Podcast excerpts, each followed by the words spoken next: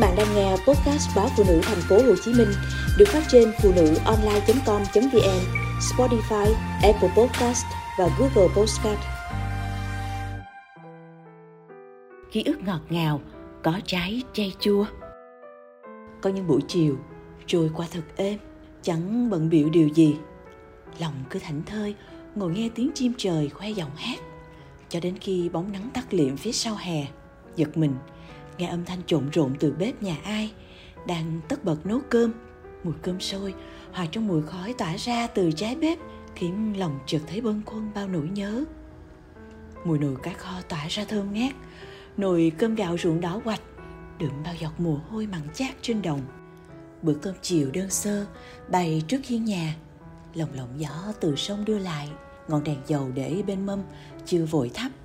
Cho đến khi bóng tối phủ trùm cả hiên nhà, mẹ mới đốt đèn. Ngọn lửa le lói chỉ đủ sáng mờ mờ.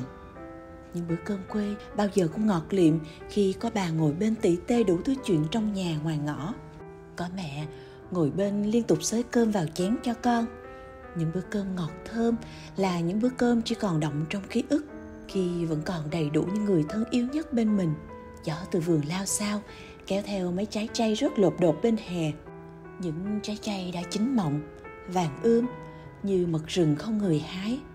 Hồi mẹ vẫn còn, bà sẽ làm đủ món ngon từ trái chay, chua lè chua lét. Nồi canh cá lóc nấu với trái chay cho ra hương vị chua chua, ngọt ngọt, rất đậm đà. Nồi cá chấm cỏ kho với trái chay mang đủ hương vị chua cay mặn ngọt, ăn với chén cơm nóng hổi giữa một chiều mưa lay bay và sét buốt mà thấy lòng ấm áp. Bà ngoại ăn trầu bao giờ cũng gói ghém thêm một sợi vỏ chay nho nhỏ.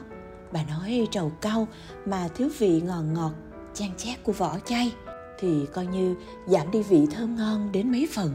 Hồi đó người làng chẳng ai trồng chay trong vườn nhà, vì cây chay chẳng cho giá trị kinh tế gì. Người già ăn trầu thì thoảng lại ghé đến nhà, bà tôi lại cầm cuốc ra vườn đào ít rễ chay để tặng. Cứ một năm đôi ba lần, mẹ tôi lại phơi khô vỏ chay rồi gửi theo xe vào Nam cho người dì ruột. Em gái bà ngoại cũng mê vỏ chay khi gói ghém với miếng trầu cau thơm lựng. Ông tôi thì chỉ thích vị rượu ngâm từ trái chay đã chín. Chỉ cần xếp một lớp đường, một lớp chay, cho thêm ít rượu trắng, rồi đậy kín để trong góc nhà. Chừng vài tháng là có hũ rượu chay, chua ngọt, thơm ngát. Rượu có màu vàng sóng sánh như ngọn nắng thu, ươm ươm rải trước ngõ nhà. Tôi vẫn còn nhớ những ngày xuân, khách đến nhà, ông bà thường bê hũ rượu chay vàng ươm ra mời khách. Cái vị rượu ngọt lành mà lạ lẫm ấy khiến ai cũng suýt xoa.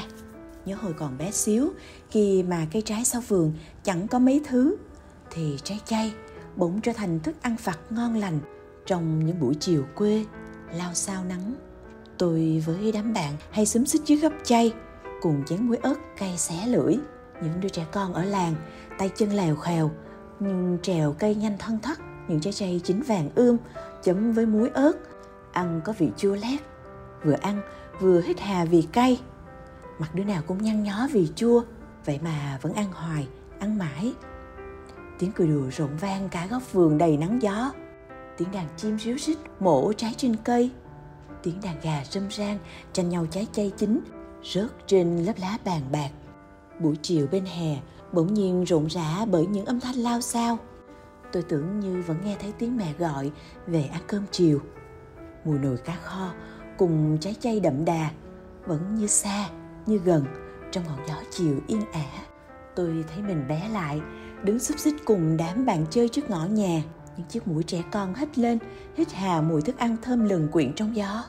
Mùi của ký ức không phai.